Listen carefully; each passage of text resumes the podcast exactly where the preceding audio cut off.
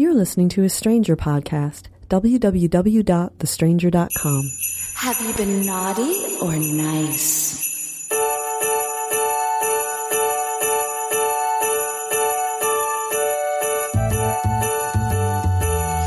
If you're stuck in a relationship quandary, or if you're looking for sexual.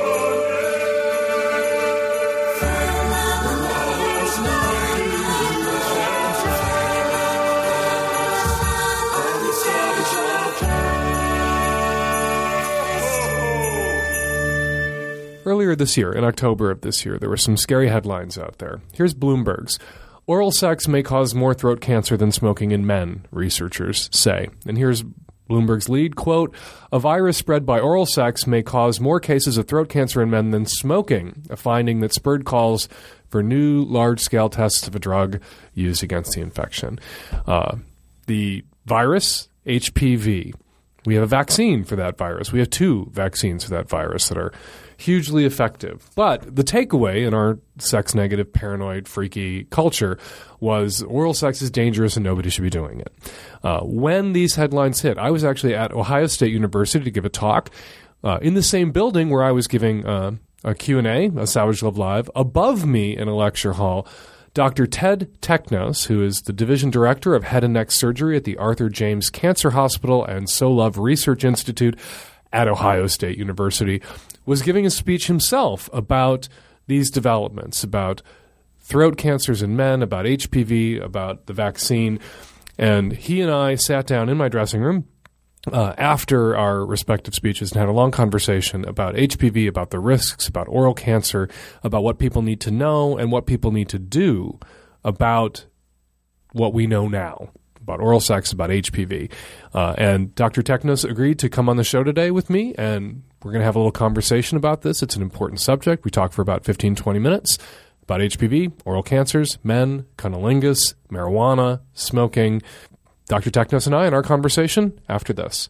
The Savage Lovecast is sponsored by ExtremeRestraints.com, the ultimate fetish store and a fine purveyor of bondage gear, fucking machines, and more. Take 10% off your holiday shopping at Extreme Restraints with the coupon code LUCY, L U C Y. Double that coupon if you use it before January 2nd. Joining me now by phone, Dr. Ted Teknos. Hi, Dan. Thank you for the invitation. I really appreciate it. Uh, it's my pleasure. So, uh, should everybody get in time machines and go not perform the oral sex that they performed over the last 35 years to protect themselves from HPV? What, what's the takeaway from these studies? Well, you know, I, I think the takeaway really is that, uh, you know, HPV is becoming a major healthcare epidemic uh, as it relates to cancer of the uh, throat.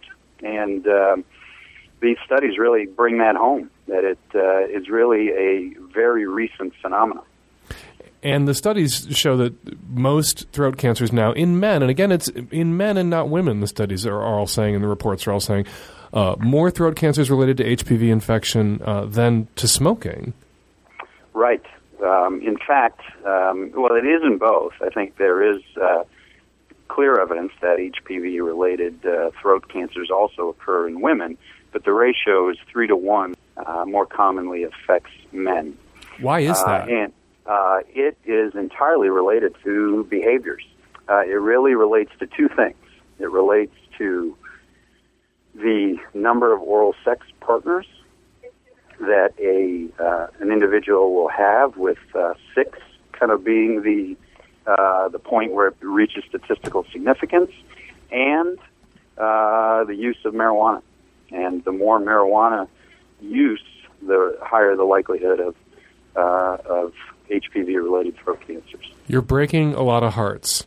I know. I can hear them shattering all over the country. uh, two of everybody, everybody listens to the podcast. Two of their very favorite things: cunnilingus and marijuana. exactly. Um, people aren't going to stop smoking pot. People aren't going to stop eating pussy. Uh, sorry to be vulgar, but um, that's our that's how we roll here on the podcast. Uh, Absolutely. So, what do people need to do then, short of giving up marijuana, at least smoking it, uh, and giving up uh, oral sex? How, how do people's behaviors need to change? And, and what about people who've been smoking pot and performing oral sex over the last few decades. Wh- What's the advice for people with this new knowledge about HPV and throat cancer? Well, I think the advice is uh, first off, um, you can't change what you've done in the past, certainly, um, but you can vaccinate against this disease in your children.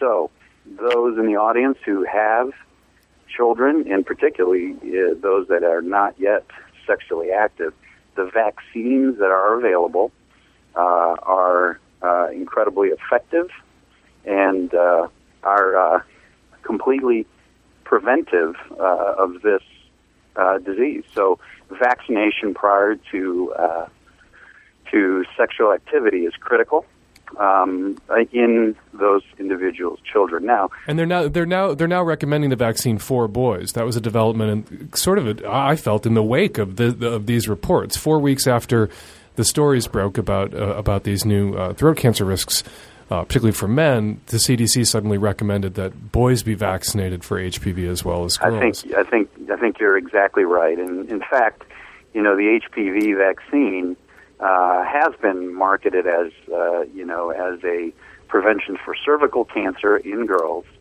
but it's clear that it is also now being recommended uh, for the prevention of uh, oral cancer and for anal cancer in men. the, the vaccine, though, uh, does cause mental retardation in Michelle Bachmann. I understand. Well, that is, you know, uh, a controversial point, but I think that, uh, you know, certainly the vaccine has been shown by all studies to be incredibly safe. Um, I, have a son, um, and we had him vaccinated uh, for HPV a couple of years ago. So, a couple of years before these recommendations to protect his future sex partners. Uh, also, they were recommending that the HPV vaccine be administered to uh, children, uh, to to gay men, uh, but you know you'd have to vaccinate all boys to protect just the gay ones because you don't know which boys are gay uh, at 11, 12, 13, 14 Correct. when they recommend Correct. the administration of the vi- uh, of the vaccine. Um, Correct. So that's what we can do for kids who are not yet sexually active, who've not yet taken Right. the risks, who've not yet hopefully been hitting the bong. What do we do for adults who, over the last 35 years, as oral sex really went from this rare uh, and controversial, even in kinky practice in the 50s and 60s, to standard? Oral sex really does come standard these days. It, it's hugely commonplace. Everybody does it. So people who've been doing it for 30 years who can't get in a time machine and go get vaccinated, what do they need to do? What do they need to look out for? And and what are the risks? You know, people talk about Sure. three or four oral cancers. Um, it's not uh, like you perform oral sex, you get oral cancer. What are the actual odds? What are we talking about? How many cancers per year are we talking about? So those are all great questions, Dan. So essentially, the first thing is that, uh, as you mentioned, uh, you know, this is uh, an increasingly common practice. And if you look at um, over the course of an individual's lifetime, regardless of their proclivities, you know, there's about an 80% likelihood that you uh, will have been exposed to the HPV virus. Not necessarily the ones that cause cancers per se, uh, but an 80% likelihood that you would have been exposed through uh, contact. Now, the good news is that the incredibly vast majority of patients uh, or individuals clear that virus from their system uh, within 12 to 24 months. With no ill effects. Could be with no ill effects or with non cancerous effects like development of warts or um, you know, uh, predominantly wart production in the low risk HPVs. Now, Mhm. the vast majority of patients with HPV 16 infection, which is what causes throat cancer, predominantly, about 92% of cases are due to HPV 16, uh, clear it with no ill effects that we are able to detect um, within a period of 24 months. Um, the other thing that's important to realize is individuals who get these cancers, particularly if they're not tobacco smokers, uh, tend to do remarkably well with these cancers. In years past, when I'd see a, a patient with a head and neck cancer in their throat, usually it's in the tonsil or in the back of the tongue where these cancers will arise, their survival rate when it was related to smoking or drinking was down around 30 to 40 percent, which is dismal statistics. But if they're non-smokers, non-drinkers, uh, and are predominantly due to a virus, the HPV virus, their cure rates approach 90%. So the cure rates are very, very high. Why, why is that? Why would there be that difference if it's the same cancer? You know, it's uh, it, it all has to do with the biology of the tumor. So if you look at the genetics of the tumors that are related to smoking, there's many, many mutations that occur due to the exposure from smoke. But with the HPV virus, those uh, there's very two very predictable changes that occur in those tumors. So they're much simpler tumors, and they're also very sensitive to the therapies that we offer. So that's the 30 second answer to it. And I think also the important thing to point out, Dan, is that, and I have this conversation in my office every day with people. Uh, when a man comes in and has a cancer in their tonsil, and the typical scenario is it's usually a late 30s, early 40s year old uh, individual who is typically of a higher socioeconomic status, who's educated, uh, who's not our typical head and neck cancer patient that smokes and drinks and whatnot. Um, their spouse immediately uh, is well informed about this, and they think that their uh, spouse has cheated on them.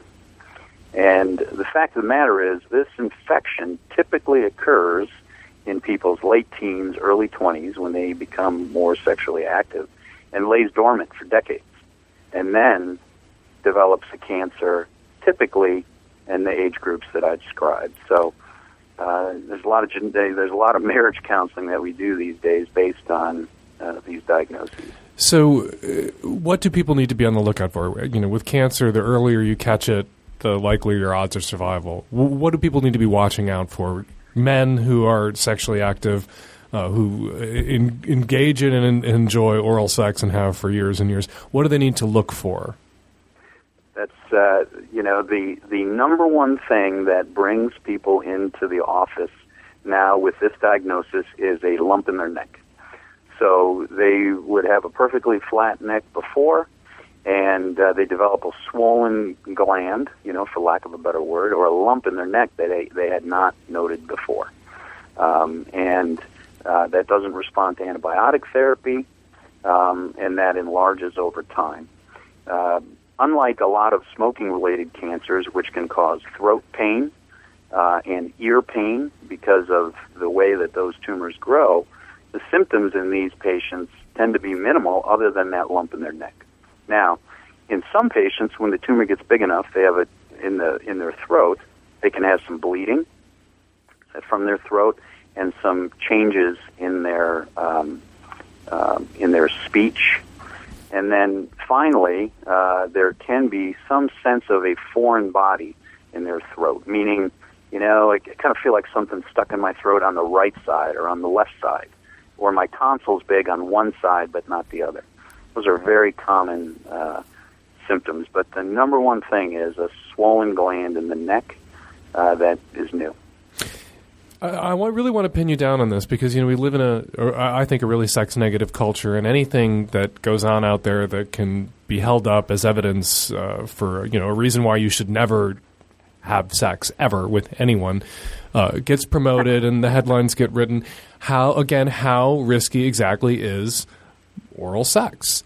Should people? I mean, what's what are the doctors telling people? Don't do it.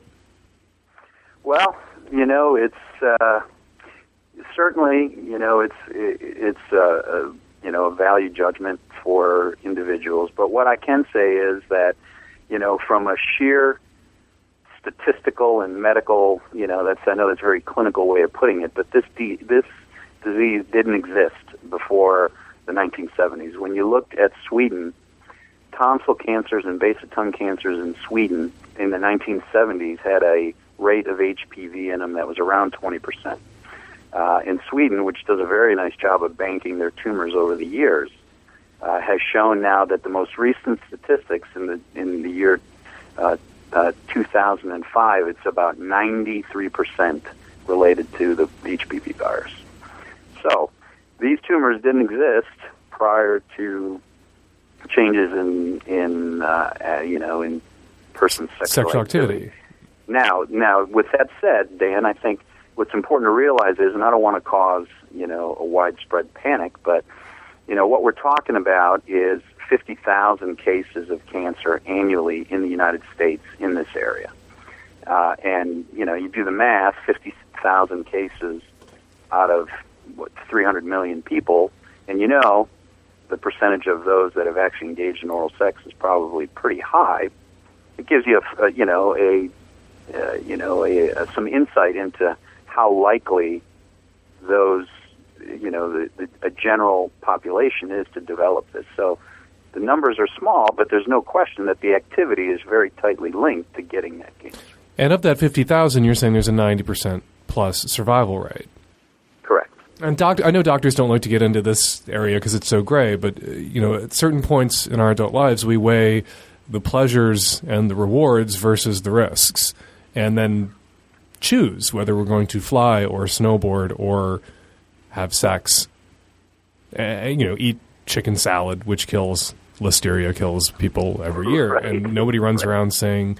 Uh, that you're a dangerous nut job if you will put chicken salad in your mouth, even though chicken salad might have killed your next door neighbor Right. Um, but people should be cognizant of these risks. Uh, and I really, I feel like this isn't uh, a cat you can put back in the bag. The oral sex thing. I don't think it's going to dry up, if I can use that. no, no, no, expression. no. I think, I think, no, I think you're right. I mean, especially you know the way our, you know, our, in, in particularly in our youth, you know, that's something that is, you know, uh, a huge part of the culture in the youth of today. And one of the reasons so many more people have adopted oral sex is it's perceived as less risky, and it is less risky when it comes to things like HIV, certainly, and hugely less risky when it comes to pregnancy. When you want uh, a, a degree of, you know, a form of intimacy that allows you to, you know, be fully engaged and to have orgasms and the exchange of pleasure, oral for a lot of people is uh, the gateway hug and I don't know how. I mean, that can't be undone. And, if if we undo that, if more people engage in vaginal or anal intercourse, we're just swapping one form of risk and potential consequences that are negative for an, another. People are going to be sexually active, and the message from the the medical community, I haven't found anywhere. The message isn't stop having oral sex. The message is vaccinate your kids so that this isn't a problem like it is now in 30 years. that is that is the you know the the the message you know with regards to vaccination you know this is preventable you know even in cervical cancer where there is no nobody will question that HPV um, causes cancer of the cervix in women only 26% of young girls get vaccinated and in the first year of vaccination studies for boys 2% were vaccinated so you know, I mean, the you know, there's there's no doubt that that needs to be a major push from the medical community. With the suffering that you witness uh, in people who are struggling right now with head and neck and throat cancer, uh, it, it must be terribly frustrating for you to see politicians like Michelle Bachmann running around the country uh, demagoguing on this issue, trying to convince people that there's something risky about the HPV vaccine when we know there isn't and we know it'll save lives. You know, there's no doubt that the rationale behind those those comments are more political than based on medical fact. There's no question. That is frustrating when you know when uh, there is a very effective therapy that or a very effective uh, preventative measure that can be adopted with uh, better messaging, you know, from the medical community and from the the uh, the, the political uh, community as well. But finally, you know, just to sum up once again, the takeaway is we can prevent these cancers in our children uh, when they reach adulthood by vaccinating them now, uh, and we can keep our eyes open and pay attention to our ourselves and our own health and detect our, you know, if we do succumb, if we do come down with uh, oral cancer that's related to HPV, the sooner we find it, the sooner we can get treatment, the likelier uh, our already good chances of survival are. That's absolutely true. And people can stop smoking. Absolutely. Dr. Ted Teknos, thank you so much for joining us today and, and walking us through this. Thanks, Dan. I really appreciate you inviting me on your program. Hi, Dan. Uh, I'm a 42 year old woman, and I've been with my husband for 19 years, and we have two elementary school age children. A really happy marriage. Um, we get along great. We have a good sex life. I really enjoy time with my husband and my family. And this is another case of a husband with a hot wife or cuckold fetish who talked his wife into it and then wasn't so keen on the results. Um, I had one opportunity to explore this. I absolutely loved it, but my husband um, felt really bad afterwards.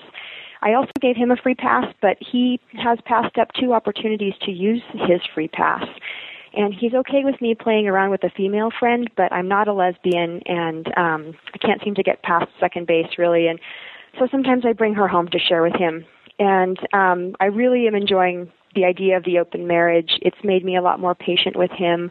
His quirks don't grate on me as much. Uh, I feel like I feel more attracted to him, and I also feel attractive and seductive again uh, and my libido has skyrocketed. Um, my husband and I used to be about a match, or I was a little lower, but now I'm probably double him, and he's doing his very best to keep up. And I now have a lot of empathy and respect for people who are faithful to partners with lower libidos because it's uh, it could be difficult. But I am dying to get back out there. The man I was with already is game for another round, and um, but my husband doesn't like that I got to know him well, and so he's feeling jealous of that partner I've looked at Craigslist, and my husband doesn't like that. He doesn't want to try swingers clubs. Um, he won't say he's closing the door on the open marriage, but I feel like it's closing sort of by default because he he won't come up with a valid scenario or give me permission to do anything. And I've never cheated. I don't want to cheat. Um, I don't want to risk damaging my loving and stable family and consistently satisfying sex with my husband. And if I have to close the door, I will. But I wish that it had never been opened so I wouldn't know what I was missing. Is there anything I can do to keep my marriage open, or is this just a failed experiment?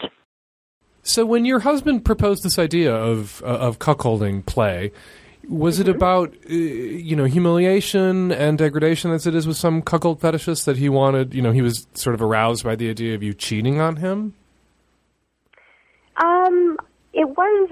It wasn't really the the humiliation. I think it was. Um, he'd ex- like um, he'd like for us to go to a bar, and I would pick someone up and um, maybe go off in a corner with them, and he would watch, or having someone at our house, and he would be watching um, from the closet or something like that.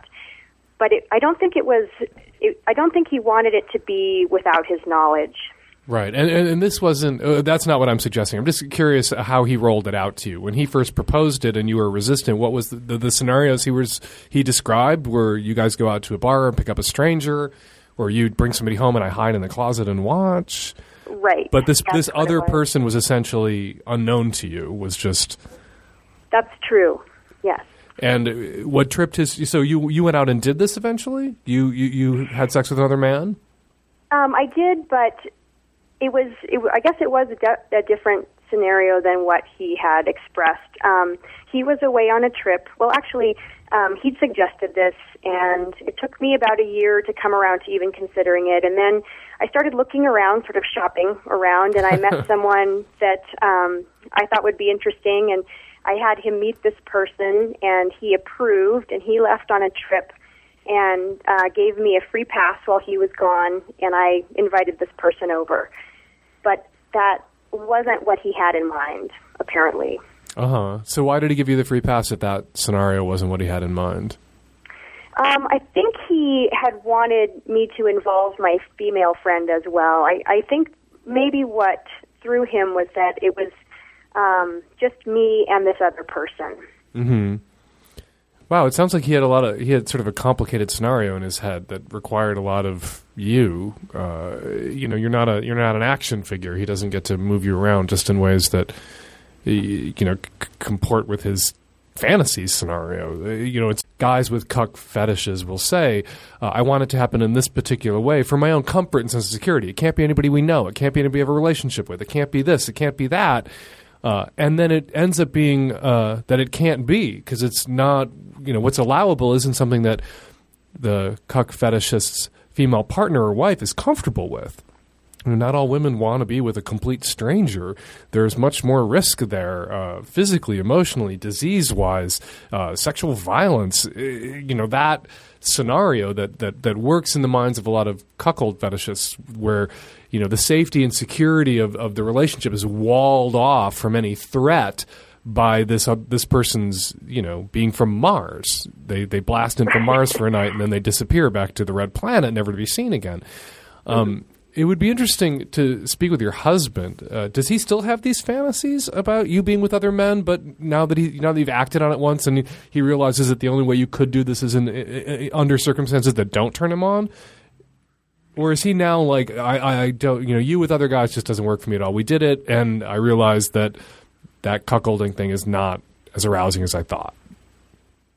I'm not actually sure. Um, he's he's backed off a lot, um, partially because I think he Backed off so far he can't even talk about it anymore. Well, he he does to some extent, um, but much much less than than he did in the beginning. And I think it might be because he's he's worried that I would go out and act on the things that he's saying. Act on what things? Oh, oh, right. So you mean that he would sometimes spin out during sex of fantasy scenario? You guys would do talk dirty to each other, and now he's afraid you're going to take that as license. Exactly, exactly. Okay, well, you need to have a non-horny conversation with him, where you you you you bring these subjects up and address them when his dick isn't hard and isn't in you, and you have this conversation where you just lay it out. You don't. It doesn't sound like you're in a place where this is a deal breaker for you, where you either get to do these things or it's over. You don't want to leave him over this, right? No, absolutely not. Absolutely not. I'm But- very happy with him. but you miss it. And this awakens something in you that you weren't aware was there. And he needs to take res- responsibility for awakening these fantasies in you. and he does, and we have talked about that, and um, and he has sort of said that he he thinks that maybe these things should just be fantasies and not acted out, not not acted upon. Um, and I I guess I'm hoping that over time I could reassure him that he doesn't need to feel threatened, and our relationship doesn't need to feel threatened, and that I could go and act act these things out again. And, and But it's taking a long time coming. how long has it been since he withdrew his permission slip? Um, three months. Okay, that's actually not too long a time. Um, Okay. I, I think uh, the the quickest way for you to reobtain that permission slip is for you to really be honest with him and say exactly what you said to us, you know, and to me. Um, th- I enjoyed this. I would I would still like to have that permission slip in my back pocket. Uh, but y- you're not comfortable with me doing these things right now or acting on these fantasies, and so I'm not going to because you're my top priority, and it has to be mutually pleasurable. It has to be consensual, or I'm not going to do it, and I'm going to prove to you that I can be trusted with that permission slip by not cheating on you now that you've withdrawn it. And you know the way that you prove to him that you're committed to him and you're going to stay is to be committed and stay. And then he may relax over time once you know he's reasserted uh, in his own mind the, the primacy of your sexual bond and your ability to to be monogamous. Uh, You know, oftentimes it's seeing that your partner can shift back to monogamy that then paradoxically brings back the non-monogamous permission slips in the end because knowing Right. that when you he withdraws it because he's not feeling comfortable or he feels a little insecure right now that when it's withdrawn you respect that that can earn you the permission slip again because then he then he's confident that if you know you guys do end up in you know choppy waters again or he ends up feeling insecure again that he can pull it back again and you're going to respect that that this is something you guys do together i would encourage you though when you have the conversation with him to say i really want to get there again because i enjoyed that uh, but i'm not but we don't have to and i'm content i'm going to stay with you i'm going to fuck the shit out of you uh, we can talk dirty, please, and let's do. Let's talk dirty about it. I'm not going to take that dirty talk as license. So don't worry about it. Like let loose with the fantasies because they improve our sex life. Uh, and, and then put it in his head that over time you'd like to be able to go there again. But you need to have a conversation about when you do get to go there again, when you do get to cuckold him again. What's in it for him? You know, a lot of guys who have these fantasies have very sor- sort of specific scenarios, uh, a- and it needs to be a turn on for him too.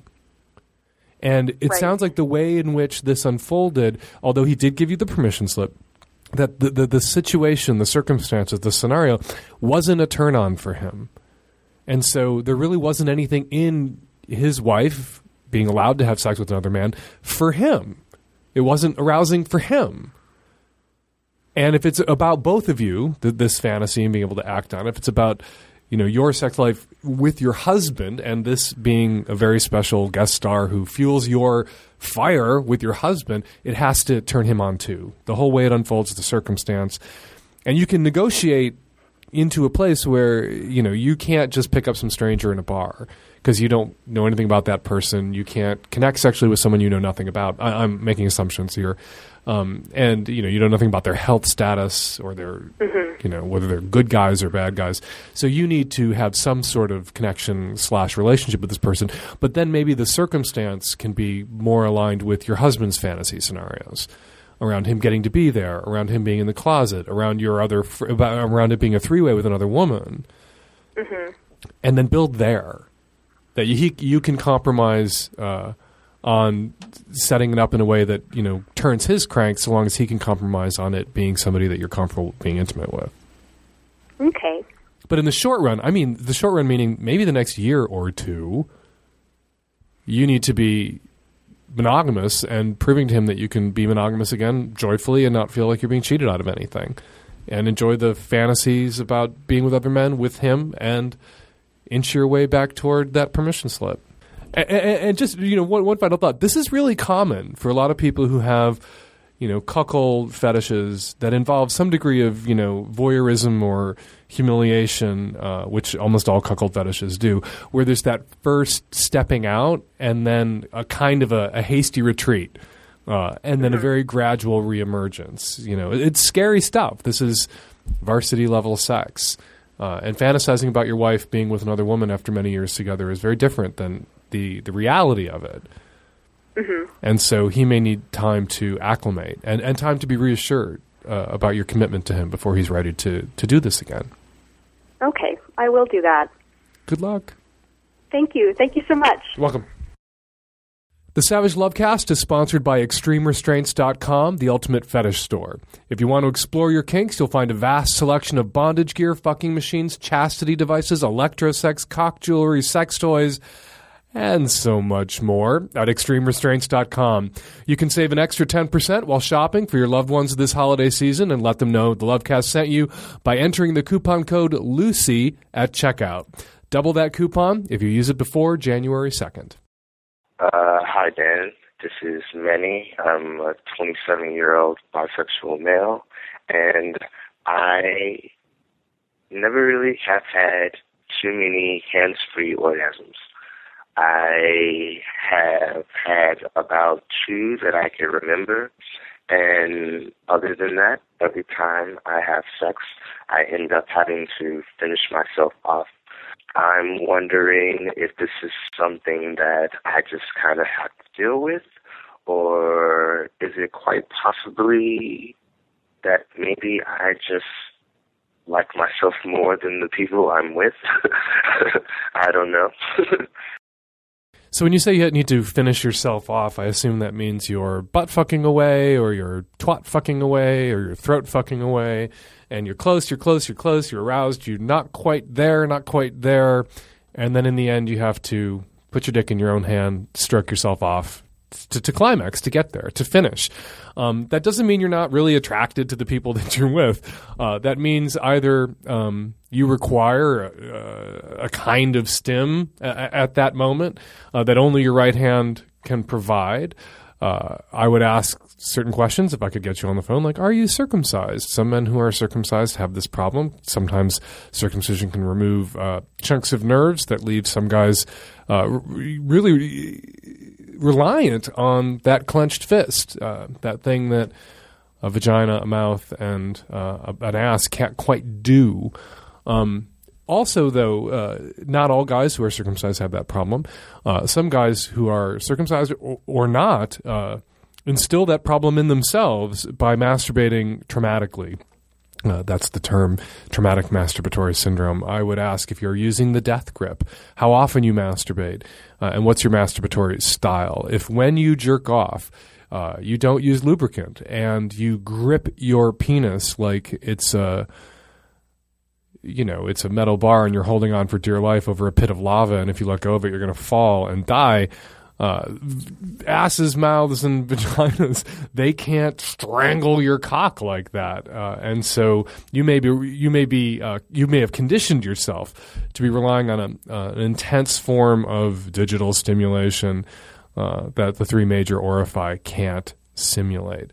So I would encourage you. Uh, if that's really what's going on, if when you masturbate it's dry, if when you masturbate you're really gripping your dick with a death grip, um, to vary your masturbatory routine, to masturbate less often, uh, and to masturbate perhaps with a fleshlight and a lot of lube. And if you can't get a fleshlight, get a honeydew melon, carve a hole in it, fuck that, uh, and retrain your dick. And it is possible. It is possible to retrain your dick. I've heard from many people over the years who've taken this exact device and have retrained their dicks uh, to get them to be able to respond to the, the subtler, damper sensations that mouth, twat, and ass provide that hands do not.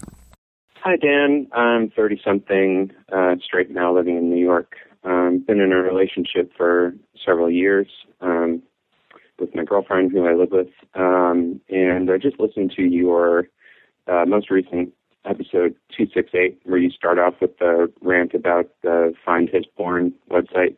Um, that hasn't happened to me. Uh, but I just thinking, I do look at porn, um, like you said, all guys do, um, while my girlfriend's not around. And, uh, you know, I've got pretty vanilla uh, turn ons, so it's nothing like super crazy or whatever. But um, my girlfriend and I, even though we've been together for several years, we've never even really broached the subject of porn. And I have never had occasion to say, like, you know, I look at porn, right? Because I'm a guy, and like, you know, whatever. So I was just wondering, do most people have that conversation? Do you think it's necessary to just like put it out there? Like, yeah, I look at porn, you know, I look at porn, whatever. Is it strange to just like not even touch it? Um, I mean, you know, she's got a vibrator and, uh, you know, a dildo and she, uh, you know, masturbates when I'm not around too. Um, but, you know, uh, we just kind of leave that area of our lives alone and just kind of leave it out of the relationship. Is that uh, normal, abnormal? Do you think it's worthwhile trying to have a conversation about that stuff, uh, about porn specifically, or if it's working, is it better to just leave well enough alone? It's reasonable for her to assume that you watch porn because most men do. And it's entirely reasonable for you to assume that she doesn't like to think about you watching porn because a lot of women don't like to think about their male partners watching porn, even though a lot of women know that all men watch porn. So she doesn't pry, which is wise uh, on her part, and you don't offer the information, which is wise on yours. So my advice basically boils down to leave it the fuck alone. Leave it alone. You know she has her vibrators. She probably assumes you have your porn, just doesn't care to know. Uh, so this sounds like not a problem. This sounds like the kind of porn detente that I would like to see in all opposite sex relationships. A few weeks ago, we got a phone call from a newly out gay kid going to a Christian university from a very conservative family. He'd come out to his mom and dad, and they had reacted by telling him that he was an adult now if he was going to be gay. Apparently, he would still be a child if he was going to be straight. And they were had mostly cut him off. They were giving him a little bit of financial support, but not the financial support that he was expecting during college. Looked retaliatory to me, and his parents wanted him to uh, not be gay, and they were giving him anti gay literature. And he wanted to know what to do about his family, about his parents, about their rejection, about his extended family that he had not yet come out to. Uh, he mentioned that he had twice before coming out attempted suicide because of his homosexuality. Um, I encouraged him to be strong, to stand up to his parents, and to perhaps come out to all of his aunts and uncles, grandparents, the whole bigoted clan in a Facebook status update. He went home for Thanksgiving. He gave us a call to give us an update, let us know how things are going, and we're going to get him on the phone. We're going to hear about it. So you went home for Thanksgiving. Uh, yes, I did. How did it go? Uh, it went all right. I actually had an appendectomy the day I got home, so I think my parents had a little bit of pity on me. So, but it went fine till the last day when my mother told me that you know, she asked me if I was over this pretty exact words. It was like sexual sin or this um if I was just over being gay, basically. Uh huh. And what did you tell her? no, and it's not. I told her it was. It's not something that I'm just going to be over. And she gave me this, and she just had this really, really, really sad expression on her face. She's like, "Okay, you know, we've got lots of people praying for you, and you know, lots of tons of people who are praying that you'll get. Pretty sure she said you'll get better, and that your the people who love you know best." Uh huh. That's disappointing. Slightly. So, so where are you at now with your family then? What, what can we help you with?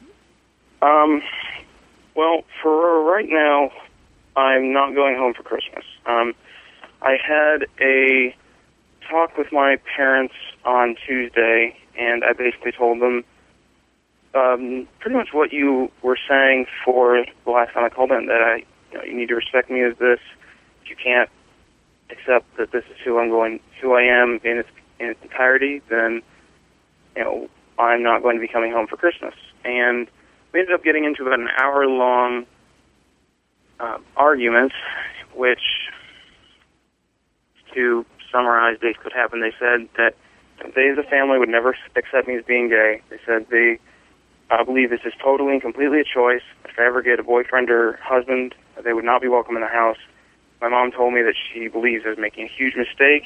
Uh, at some point in my life, I would realize it, and I would turn back to the truth. Um, she told me that she knows that she was there when I was born. She knows uh, that I'm not gay. That I was I was straight until I you know, I suffered some different instances instances of child abuse when I was 12 or 13, and she firmly believes that that's the reason that I'm gay, um, not because of you know being born this way or whatever. She's confident that's who it is. Um, I told them that you know, they weren't showing unconditional love, but according to them, they said this is unconditional love because they're not accepting, or they are accepting all but the sinful parts of me. Oh my and god. so now it's supposedly my fault if I tear the fam- up family over this. And even though I don't have a boyfriend yet, since currently I'm going to a Christian university, which is ending as of this semester. Are you um, transferring? Yes. Where? most Uh, definitely. you're going to a more secular institution. Yes, I'm going to a liberal school. Good for you. I originally went to the Christian school because when I was applying for schools, I was trying to appease them and make them happy, and so I was short-sighted and didn't actually apply to any liberal schools. So, don't make that mistake. and So, and, and how are you holding up? How, uh, the, the- how you're like 18, 19 years old, right? uh, n- 19, yeah. Okay, so the prospect of your first Christmas not at home, not with your family, how are you holding up? it comes and goes. Um, some I am spending it with the majority of it with one of my friends who I've been friends with since kindergarten. So I will definitely have like a good environment. So I'll be in a good place for Christmas. But at the same time, it's extraordinarily disappointing Mhm. that it's even come to this because, you know, like they were saying, um, my brother, I do have an older brother who's a senior in college. They're saying, yeah, you know, he would be allowed to bring his girlfriend home for the holidays and whatnot, but you would never be able to because you're doing is basically living in sin. Okay. And my mom said her specific words were, the Bible takes precedent in our house. Okay, well, your parents are making a choice. You didn't make a choice, your parents are making a choice. You're doing the right thing standing up to them now and being strong now. I would encourage you to send them a copy of uh, Simon LeVay's book, Gay Straight and the Reasons Why The Science of Sexual Orientation. Um, they can burn it in the backyard barbecue if that's what they want to do, but you should continue to keep the lines of communication open with them.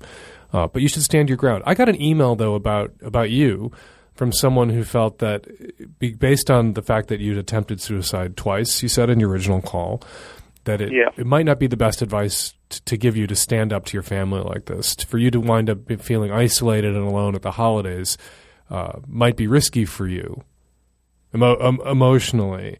At this point, they've pretty much already cut me off financially for the most part. I mean, they're already not. They're basically not paying for much. What they are paying for, I don't think they're going to be paying for any longer. And so, I, I'm not talking. Like, I'm not talking about money. I'm th- th- this person's email was about how you know maybe you shouldn't force this issue right now. Maybe you should smile and nod and let your parents think what they want to think, and not stand up to them. And so I'm just I'm, I'm throwing that out there as sort of alternate advice. Because advice you look it up in the dictionary opinion about what could or should be done. It is not binding arbitration. You do not have to do what i say. Uh, it's just an opinion. And here's another person's opinion. If you feel vulnerable if you don't want to be isolated at the holidays if you want to lean on your family for what's good about it right now uh, to get through the holidays you know, a lot of people get suicidally depressed around the holidays. And if you're facing your first holidays alone or first holidays separated from your family over this issue you don't want to be uh, at risk. You don't want to be in peril because of that. So that's that other person's advice. My advice to you is it sounds like you're doing absolutely the right thing. And I mean, I I do think that I am. Like, I've got a good group of friends of support, like a, about ten or eleven guys who all know, and we've been friends for the majority of high school, and so I'm going to be going in and out with them throughout the holidays. So that should make it better. It's just and I've got a huge extended family as well, and none of them have pretty much got my going behind me on this either. So I'm skipping all of those Christmases stuff too. But and I think you know I don't want to encourage you to do anything that that leaves you you know vulnerable or suicidally depressed at the holidays. But I think that's the right thing to do. I really do. I really think standing up to them now and drawing a line now and not letting them have you in bits and pieces and communicating to them that they can have their bigotry or they can have you, but they can't have both is the leverage that ultimately changes families. It opens their minds. And it takes some families longer than others to come around. I would encourage you also, in addition to that book, to send your parents. Presumably, you communicate with your family via email. Yeah, or email or text. We don't really talk. Send them a link to johnshore.com, dot com. He's a Christian uh, and an evangelical and a writer, and he writes about uh, gay issues and homosexuality, and he's very persuasive, and he's uh, on our side, he's on your side. Um, I would even encourage you to go to johnshore.com, send him an email, and ask him to write to your parents directly. He is such a good and giving and loving guy. I bet he would do it and hearing it from someone their own age, roughly, hearing it from a peer and hearing it from a fellow Christian might help. And he's bringing a book out on this subject. Um, so, uh, you know, there are other people besides your 10 friends from high school that you can enlist in what's going to be perhaps a very long campaign to bring to bring your parents around. Um, but they ultimately are have to be responsible for bringing themselves around. Uh, you know, my mom, when we were growing up, took in strays, took in people who'd been rejected by their families for all sorts of really bizarre and arbitrary reasons. Uh, when I was a kid, you know, I think of the people that we had in our lives, Debbie and Clay, and uh, friends of my siblings who wound up living with us for months, uh, sometimes a year or two at a time because of conflicts with their family. And my mom became their mom at Christmas and at the holidays, and she called it family of choice. And what you need to do right now is your family, they're making a, a, hateful, sinful choice to reject you, to reject love. And you need to find your family of choice. You need to find people who can make you feel safe and secure and loved all year long and at the holidays. Uh, so that this loss, and it is a loss, and you're going to feel it as a loss, isn't a devastating loss. You know, the love of a parent, the love of siblings, the love of extended family, it's irreplaceable, but there's other love out there that compensates. And to be loved for who you actually are, as opposed to loved for what you're willing to edit, loved eh, as blackmail, loved as leverage to get you to toe some line, to get you to betray yourself, to get you to throw your romantic and intimate life away to win your parents' approval that's not love that's worth holding on to. That's you know, par- a parent's love, extended family love. That's love that's worth working for and, and earning back by standing strong and, and bringing them around. But it's not love that's worth compromising who you are for or betraying yourself to win under false pretenses. Because if you walked in, you know, if you walked in there and said, "Okay, mom, dad, I'm not gay anymore," then what would that be? A lie. Absolutely. And how long, how many decades could you tell that lie to sustain their uh, conditional love? Right. What they're asking you to do is impossible. Now, I did have one other question with something that they were telling me in our long argument before we stopped talking, and I said, come home for Christmas. Um, they said, if I don't accept their non-acceptance of my sin, then am I being a hypocrite? And It's I, I tried to argue that as best as I could, and I know in my mind that's a really stupid, really stupid argument. But what they're saying is if, if you're unwilling to tolerate my intolerance, then you're being intolerant and aren't you a hypocrite? basically, yeah. It's like somebody saying, "Oh, I thought you were uh, against violence, and here you are punching me after I punched you." Right? Violence in self-defense is different than violence. Right? Right. To be into- to be intolerant of intolerance is tolerance acting in its own defense. I think that's about the number one thing I get here at this Christian column. You need to be tolerant of my intolerance. I, was like, I don't tolerate intolerance. It's well, bullshit. You're intolerable. It's Ugh. bullshit. It's bullshit. And nobody would make that argument around when it came to race or sex or, you know, anti-Semitism. You know, I'm just sitting here trying to peacefully hate the Jews, and here you come along with this guilt trip about how I'm anti-Semitic. Aren't you the one saying it's not okay to hate? You're hating me for hating the Jews? What's up with that? Right? And you can you can say, you know, I tolerate. I, I'm happy to tolerate. You know, you. I'm happy to put up with with you. You aren't happy to put up with me. You're saying I'm not gay or I'm not your son. That's not tolerance. I'm saying you're still my parents. I still love you. And you're saying you're not my son unless you're not this thing that you are, that I am. I absolutely loved about the conversation. You can come home. We just won't talk about it whatsoever. You know, just we won't even mention it. Well, that's not. Doesn't really seem like coming home to me. Okay, and that that was the the person who emailed me. Their argument was if what you need in your life right now as a young person, as a 19 year old, just establishing yourself in the world, just taking your first steps out on your own, if what you need is to go home and to not talk about it, uh, and you, that's what you need to you know get through the holidays to to be happy enough to avoid suicidal ideation, that you should do that. That's that that you know one of my very smart, well informed readers' opinions, and I'm sharing it with you. I think you're doing the right thing by leaning on other people, by creating a family of choice, by being very firm with your family about who you are and that you haven't changed and you didn't make a choice, but they're going to have to change. And they're making a choice right now to cling to bigotries and prejudice and bullshit, frankly, just bullshit. I would, in, addition to uh, gay, straight, the reason why science of sexual orientation, I would also encourage you to buy Letter to a Christian Nation by Sam Harris and send it to your mom and dad. Um, it's a very short book. It's only like 70 or 80 pages. Uh, you can read it in a protracted dump. Um, and he makes the point in this book that the Bible got slavery wrong. The Bible's all for slavery. And slavery is perhaps the easiest moral question that we face. And the Bible got that wrong. If the Bible got something is easy and simple and obvious and trans Jesus Christ, Sermon on the Mount, you couldn't shut that motherfucker up. Blah, blah, blah, blah. Not one word about slavery came out of his mouth, passed through his lips. Don't own people. The meek shall inherit the earth and don't own people. He couldn't be bothered, right? If the Bible got slavery wrong, what are the odds that the Bible got something as complicated as human sexuality wrong? I cannot even tell you how many times I have used that in arguments against people. Like, no, no, no. See, look in look in Leviticus. See what it says there. Really, really, you're gonna gonna marry that girl you had sex with already? Gonna stone her too? Right. Look at Deuteronomy. If a woman isn't a virgin on her wedding night, she should be stoned to death. If you sell your daughter into slavery, she can never be free. Unlike your sons, if you sell them into slavery, they can, after seven years, be freed, but not your daughters. The, the, the, you know, we've learned to ignore what the Bible has to say about figs and lobster and farming and grooming uh, and slaves, and we can learn to ignore what it says about gay people. Two,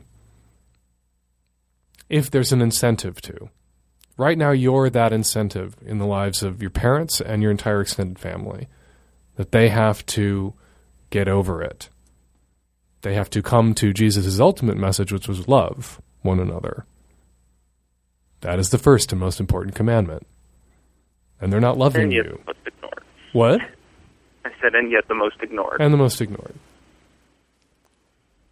You know, what am I supposed to like? Okay, after Christmas, I'm I'm planning on. I'm not going to go back home for Christmas at this point. I've already basically taken a stand, and if I was to go back at this point, that would just undermine everything that I've already done so far. So I'm not going to go back for Christmas. But assuming that they still don't budge, like for the next Christmas, I mean, is it pretty much just basically don't just cut off contact or? No, you maintain. You maintain. Um, I would urge you to maintain contact in a way that doesn't leave you feeling emotionally abused or shredded.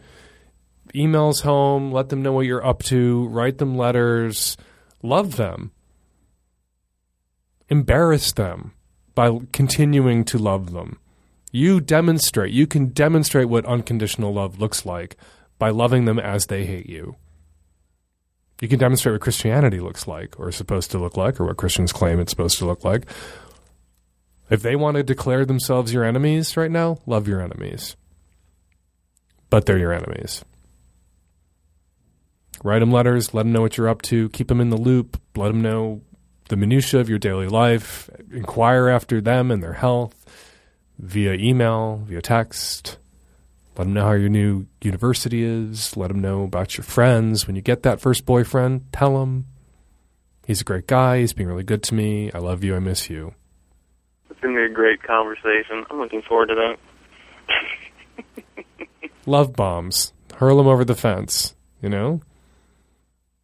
Model for them the treatment that you would like to receive from them. Without being too explicit about it. Don't say, look at what me, look what I'm doing. I'm doing what you're failing at. Just do it. they send you an angry letter. You say, I hear you. I read you. I've, I've heard you out. That's my duty as a child to listen to what my parents have to say. Uh, on this, you're wrong. Please read this book. Please go to this website. Please go read John Shore's email to you again. In the meantime, I'm taking this human biology class. It's really cool. It's interesting. You know, wherever the, you know, describe the college town. I've got a job right now to help pay for college. I really like my coworker. Just be chatty and love them. Right. And some people wind up, some people when they come out wind up estranged from their families for years and years and years and years. And then their families come around. This could be a very long war. And so you need to mm-hmm. surround yourself with people who really care about you. You need to reach out and ask for love and support. You need to find the Judy Savage out there. And she's out there. My mom is out there. Someone like my mom who wants to step in and mother you at this time when your mother is failing you. All right. Go find her. Good luck. Thank you. I really appreciate you taking the call, taking the time. And, and give us a call and, and let us know how it's going. I definitely will. Okay. Um, all right. Bye. Thanks. And we're going to leave it there. 206 201 2720 is the number here at the podcast. If you'd like to record a question or a comment for a future show, give us a buzz. I hope everybody's having happy holidays and look around in your life. You may be the Judy Savage that somebody needs to step in and make sure their holidays are happy. 206 201 2720 is the number. Give us a call, leave a message, leave a comment. Me and the tech savvy at risk youth will be back at you next week with another installment of the Savage Lovecast. Thanks for downloading.